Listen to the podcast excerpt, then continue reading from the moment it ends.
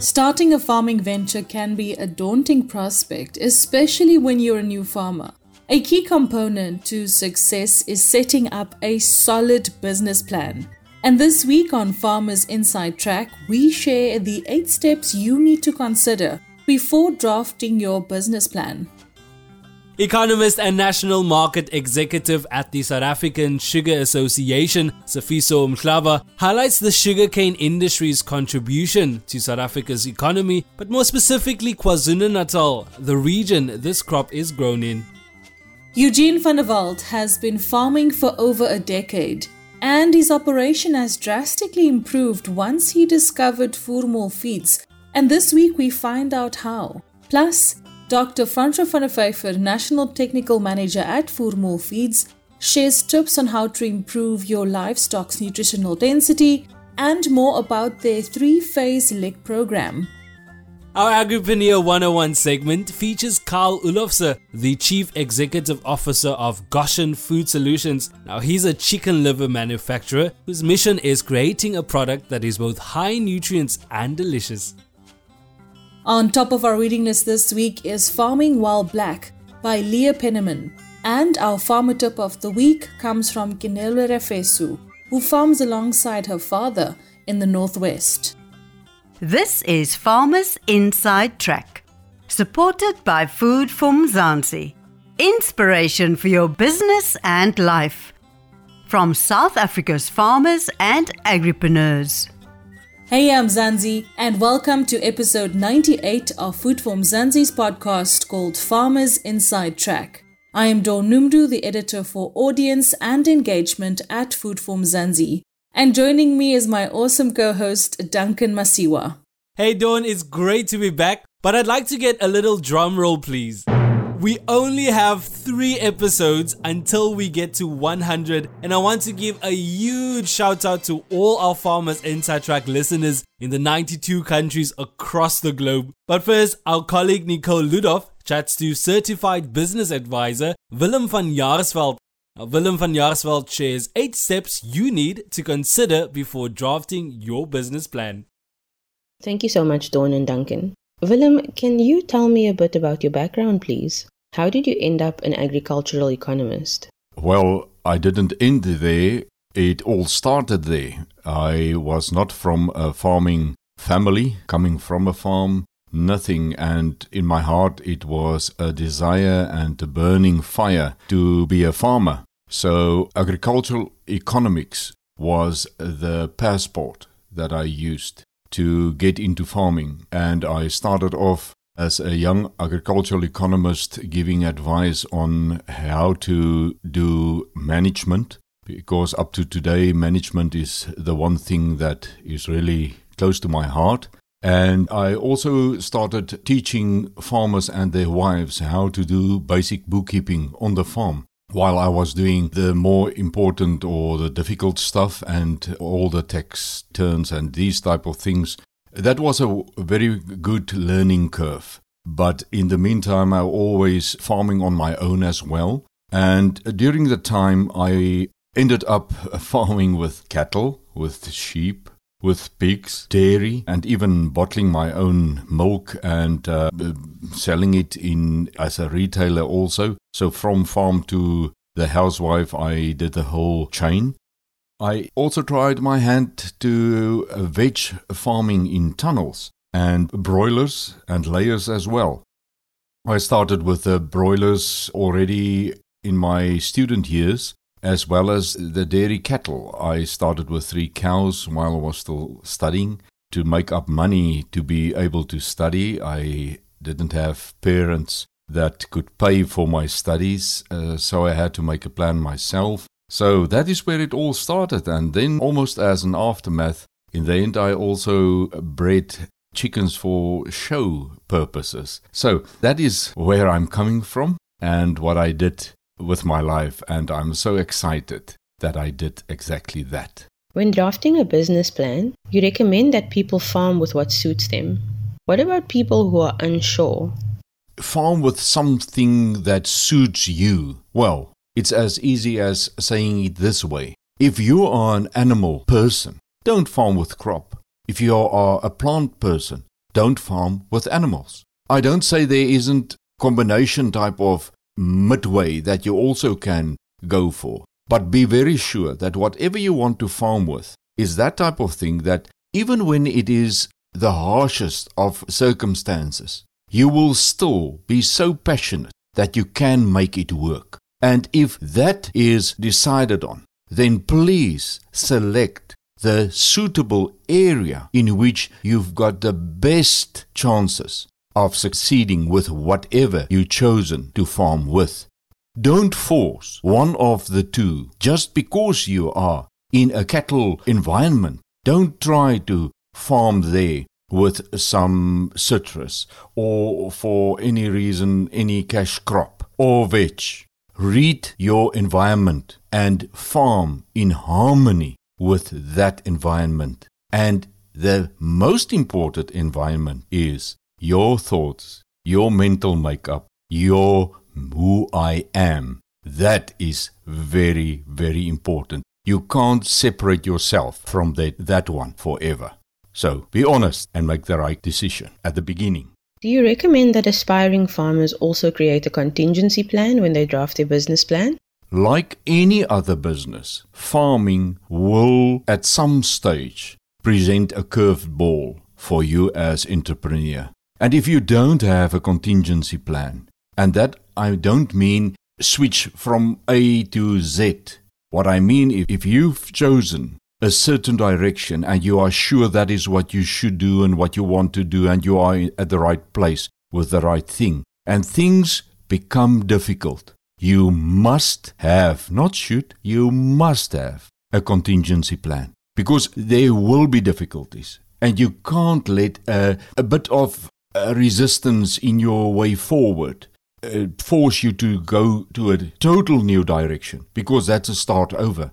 But a good contingency plan is only I steer around the obstacle and I know why and I know how and I still know where is my goal and I'm still on track to the goal despite whatever life throws at me. That is the purpose of a contingency plan please have one. It is a must in any business. Most of the time, whenever I drafted a business plan myself, uh, whether it's for, my, for myself or for somebody else, the question of contingency plan is actually we I never gave it the the big word, the big name, but I call it a what if scenario. And I always build in what ifs. A high, low and a medium scenario so it can show to me or whoever is reading the business plan what if something happens. And then always you must state what circumstances were taken into account when this scenario was provided for. What was the assumptions that was driving this if, what if? If you are clear about that and your business plan or the, that scenario, the outcome of it still shows you can make it, then you know the risk is lower. Everybody knows the risk is lower. Everybody who's got anything to do with your business will read the different scenarios, and from that, they can derive whatever they need to derive. In your opinion, what is the most important or basic thing aspiring farmers should do or know when putting together their business plan? Well, make sure about your why. Your why. Why are you thinking about something, whatever it is, that you must draft a business plan for? So the first question is why do I want to do it? Why should I do it? And if you are clear on that and you were very, very frank and honest with yourself, then you are at the doorstep, the first step for a good business plan. And as I explained in an article a few years ago for Mzansi or Food for Mzansi, it is much more than just write a lot of words, draft a few figures, make a few plus and minuses, and present it as this is how my cash flow is going to be. You can't do it that way. It never works out in the real world. There must be a departure from where you start off saying, this is why I want to do it. You must explain first to yourself and then to your audience or whoever is going to read your business plan for what purpose, whatever purpose. The most important thing to me is why must I go on reading this business plan? And if you can't give it to me in your vision and your mission mission statements clear enough that it's clear enough for you, then it will be clear enough for me and whoever must look at your business plan for what finances or whatever help you want the reason for the business plan may be. It must be very clear, first and foremost, to yourself and then to whoever is reading it for whatever purpose. Why am I departing on this journey? Thanks, Nicole, and great having you, Willem van Jaarsveld. Willem is, of course, a certified business advisor. Now, for more information, visit www.foodformzansi.co.za.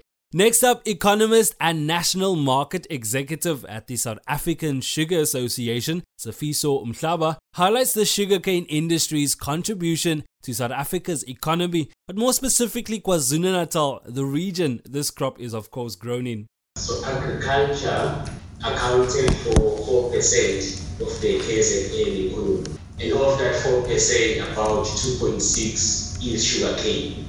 And again, in, in Mpumalanga, agriculture accounted for 3% of the Mpumalanga economy. And just around half of that is sugarcane. And this really points to the importance of the sugarcane industry the two provincial economies. And if you take our contribution at national GDP, it's about 0.2%. And that may seem small, but if you go provincially, it is quite important. And if you go even regionally to the towns, the streets we're speaking to, in some towns, you know, it, it accounts for 90% of, of the economy of the town. But it may be important just to recap on a few parts of the industry. The first one is, you know, ordinarily we are surplus sugar producer because we produce more than demand. And of course, in drought years, um, this comes under threat, but on average, we produce more. Our government by legislation treats us dealt with that. Um, and I think it's also important when we go through this to have um, the fact that the world sugar market is residual and distorted. So what this means is the prices or the world prices of sugar are not reflective of cost of production and therefore um, 98% of the sugar that we export, we export at a loss. I know in the, in the South African agriculture, the drive is always to increase export to aid foreign uh, revenue. In our case, export are at a loss, unless we can get access to preferential markets, um, which you may not still uh, a tender, but it's much better than exporting to the world market. Uh, in South Africa, like all other sugar producing countries, need to protect their local industry. In South Africa, we use the dollar based reference price and the import duty. And we'll get into some of the numbers around this, but I thought it's a useful starting. And to give some quantitative context, and this will lead nicely to a question around you know, why have some of the mothballed and the discussion around the viability in the sugar industry. Thanks for joining us, economist and national market executive at the South African Sugar Association, Sifiso Mhlaba. We now change gears from sugarcane farming to animal nutrition with Voermol Feeds. Now, Eugene van der Walt has been farming for over a decade, and his operation has drastically improved once he discovered Voermol Feeds. This week, we're once again joined by Dr. Francois van der Vyver, National Technical Manager at Voermol Feeds. He will share a few tips on how to improve your livestock's nutritional density, how and specifically how their three-phase lick program works. We have back with us Dr. Francois van der Vyver, National Technical Manager at Voermol Feeds. It's great to have you with us again, Dr. van der Vyver. Hello, Dawn. Yes, definitely. It's great to be back. Now, Francois Eugene van der Walt has been farming for over a decade. His operation has drastically improved since he discovered Voermol. What is Voermol's approach to improve the farmer's operation in terms of animal production, especially uh, for Eugene van der Walt? So, Voermol is a manufacturer of ruminant feeds in particular, with a focus not only on concentrates but more so on licks and supplements. So, our point of departure is has always been for a farmer to use his cheapest source of nutrition, um, in other words, for grazing or a veld or pasture, to its fullest potential within the constraints of his environment, the season, and also veld management. So, this being said, we know that roughage has certain limitations varying across seasons and years and according to the production aims of a farm. And therefore, our slogan of what the nature lacks, Voermol will supply is really relevant. So, what this basically means is that Voermol always aims to complement the nutritional deficiencies of a natural veld or a pasture by supplying only the limiting nutrients in our licks or supplements. Now, how would a farmer know which of the nutritional deficiencies are on his particular farm? Yeah, the nutritional value of pastures differs as drastically as the environments, and it is obvious that there is no one recipe to correct the nutritional deficiencies or imbalances in all types of pasture. So, for instance, Sauerfeld um, shows a high variation in nutritional value between the growing season and the dormant or the winter season while Sweetveld would have less vari- variation between seasons in terms of a nutrient value, but the availability of a material might, might be a challenge. So Voermol's free phase lick program was therefore developed for cow calf or sheep systems in areas where big differences occur in the nutritional value of a summer and the winter pastures and where acute to moderate deficiencies in phosphorus occur. So the purpose of a Voermol free phase lick program is to ensure that the cow herd's condition and nutritional status is adequate during the critical stages of the stages of production and during the year to make sure that we have that high weaning percentages and acceptable weaning weights for that particular environment. Well, Francois, I know that we've spoken about this before, but can you explain the three lick phase program to our listeners? Yes, I'll, I'll quickly run through it in brief let's call it a refresher then. So phase one is on, on the green pastures or the green veld, and it lasts approximately 150 days. So this period starts about four to six weeks after the first rains. And we know that the primary deficiency on green pastures is phosphorus and also then some of the trace minerals. And remember, everything has to be fed in balance to each other. The second phase, and that's actually the phase that we just come out of now, was during the dry season. Okay, so that's when veld is dormant. It also lasts for about 150 days. It's your whole winter period in the summer rainfall areas. And that usually starts when the rain has ceased and the veld has become dormant. Now the primary deficiency is not phosphorus anymore, but actually protein or nitrogen for the microorganisms. And that's where the practice comes from to feed a urea containing winter lick or protein lick. And then the last phase is the phase where the animals are in a production stage. So they are either pregnant or they might be lactating already, and the veld is not available yet. So it's before the rain has started, but the animals have got a very high nutrient requirement. Therefore, we then feed them a production lick, which contains not only the phosphorus and the protein, but also energy. Now, Francois, from what you've just explained, it means that most of our farms in the summer rainfall areas are now within the first phase, with phosphorus being a main limitation. How can the farmers supplement with phosphorus currently? So, this is in the summer rainfall areas. So, the farmer has one of three options to supplement phosphorus on green. And before I continue, I need to point out that a phosphorus lick is actual fact a mineral lick. In other words, it supplements calcium in balance to phosphorus or to phosphate. It also supplies other minerals such as magnesium and also all the most important trace minerals such as copper, zinc, selenium, and so forth. So the first option would be to supply the animals with a complete, ready to feed lick like Voermol's Rumavite 6P, which contains 60 grams per kilogram of phosphorus and calcium in relation to that at 120 grams per kilogram, plus all the trace minerals. And a typical cow will eat about 100 to 200 grams per day of this lick. Second option is for the farmers that prefer to use their own salt. And this is what Eugene is doing on his farm. So he's using a concentrate called Voermol's Rumavite 12P, and he mixes this concentrate in equal parts with coarse salt to give a a home mixed lick that has exactly the same specifications as the Rumavite 6P. And the third option is to use Voermol's phosphate blocks. which is really convenient to use and they are resistant to damage due to rain. One of the challenges, obviously, of supplementation during the rain season is that your meal type leeks need to be covered against the rain to avoid damage. If we use blocks, this challenge is overcome due to the technology used in the block.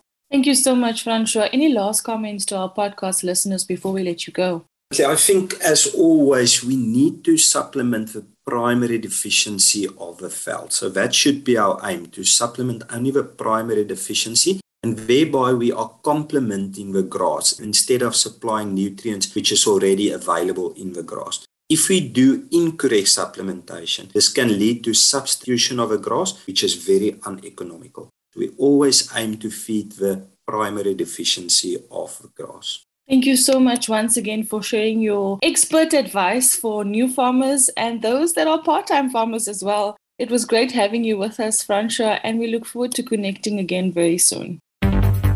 Voermol produces superior quality molasses based supplements for ruminants. These products include maintenance, mineral transition, production, and energy licks, feedlot concentrates, and liquid feeds. For expert advice on animal nutrition for optimal production and profit, contact Voermol Feeds on 032 439 5599 or info at voermol.co.za. Next up, our Agripreneur 101 features Carl Olofse, who is the Chief Executive Officer of Goshen Food Solutions. Now, Carl is a chicken liver manufacturer whose mission is creating a product that is both high nutrients and delicious. Carl, welcome to Farmers Inside Track. Can you tell us a bit about how you started Figado Chicken Liver business? Figado canned chicken livers has taken us six years to develop. The supply of canned pilchards has over the recent years experienced an immense amount of pressure, and the National School Nutritional Program had requested that we develop an alternative protein source for canned fish as a nutritional component on their feeding menu. We experimented with various proteins that would not present volume constraints. Due to the nature of the protein, hermetically sealing chicken livers is extremely challenging, but we were determined to succeed. It's only been about a month since the product was launched. How has the journey been so far? The journey has been absolutely incredible. As with any startup business, we experienced some difficulties, but they were overcome with perseverance and determination. Our vision was to create a brand that would appeal to everyone, regardless whether you were looking for a convenient meal on the go or whether you were to host a dinner party. Our hope is to create an emotional connection so that Figado is not only perceived to be a meal, but an experience. What's the most important thing for aspiring agripreneurs to know before they embark on starting a chicken liver business or a business that is catered to address food security or access? My advice to young agripreneurs who wish to embark on a food manufacturing or distribution venture would be to know your target market, identify their needs, satisfactory levels, and ability to purchase the desired product are key fundamental factors. Your journey should be fueled by passion, do not only focus on a product that is delicious, delectable, and desired, but pay special attention to the nutritional value and nutritional component. Thanks, Duncan and Carl Olofse, Chief Executive Officer at Goshen Food Solutions, and he's a chicken liver manufacturer. Now for our book of the week, as chosen by farmers, Farming While Black by Leah Penniman. The author's objective is to connect people of color to the spirit of the land Terry Ann Browers, Food for Mzansi Citizen Journalist of the Year, reviews this book for us. Hi, Dawn and Duncan. Today, I will be reviewing the book Farming While Black by Leah Penniman. The author's objective is to connect people of color back to the spirit of the land. The book includes a little bit of everything any black farmer or aspiring black farmer could possibly need. The author speaks about the fact that some of the most valued and sustainable farming practices have roots in African wisdom. With 16 insightful chapters, the book explores the practical and business aspects involved in being a black farmer. Some chapters include finding land and resources, planning your farm business, restoring degraded land, feeding the soil, as well as crop planting and seed keeping. These are but a few of the amazing topics explored in this book. Throughout the book, the author includes what she calls uplift sidebars. These sidebars are there to help elevate the wisdom of the African diasporic farmers. This book is really special as it teaches the fundamental acts of growing food and growing community. it also reminds black farmers that they are the pioneers, trailblazers, and visionaries of farming and agriculture. Agriculture is not just about farming, it's about caring, and that's an ideal worth preserving. It's yummy, it's good for you, and the whole family loves it. It's grain filled chickens, proudly South African and mouth wateringly delicious. Discover a world of tasty goodness and visit grainfilledchickens.co.za or like our Facebook page for more. Grain Filled Chickens, a proud member of VKB. VKB, for the love of the land. Sounds like a must read, and I'll definitely try to get my hands on a copy. Remember, if you'd like to review a book or perhaps you have a book suggestion, please feel free to email us on info at foodformzansi.co.za. Now, before we let you go this week, we can't stop without sharing our farmer tip of the week, and it comes from livestock farmer Kinelwe Refesu, who farms alongside her father in the Northwest. She specifically shares a tip to aspiring pig farmers. One of the tips that I can give people who want to start into farming piggery is that we always are in need of cash flow. It's better to buy to resell. Buy weaners, keep them for a while, make sure they eat healthy, sell them for a consistent cash flow. And once you have made enough capital, then you can start breeding your own and then finding a proper market and then start selling. And our farmer tip of the week from Northwest Livestock Farmer Ganel Refesu brings us to the end of this week's Farmers Inside Track, proudly brought to you by Food for. For more daily inspirational stories about the farmers and agriculturalists to go above and beyond to feed South Africa, visit foodformzansi.co.za or follow us on Facebook, Twitter, Instagram, or YouTube. That's correct, Dawn. And remember, if you love this podcast, please rate it and share it with your friends, family members, and of course, also your fellow farmers. The Farmers Inside Track is available for free on YouTube, Spotify, Apple Podcasts, and Google Podcasts, and of course also on foodformzansi.co.za. But for me, Duncan Masiwa, Dawn Numdu, Nicole Ludov, and our producer Megan van der Vent, and the rest of Team Food for Mzansi, have a great week. What joins a continent? But its continuous flow over mountains, through rivers, in the rhythm of the land. What ignites its future? But the promise to fulfill, to protect and grow the very life of tomorrow.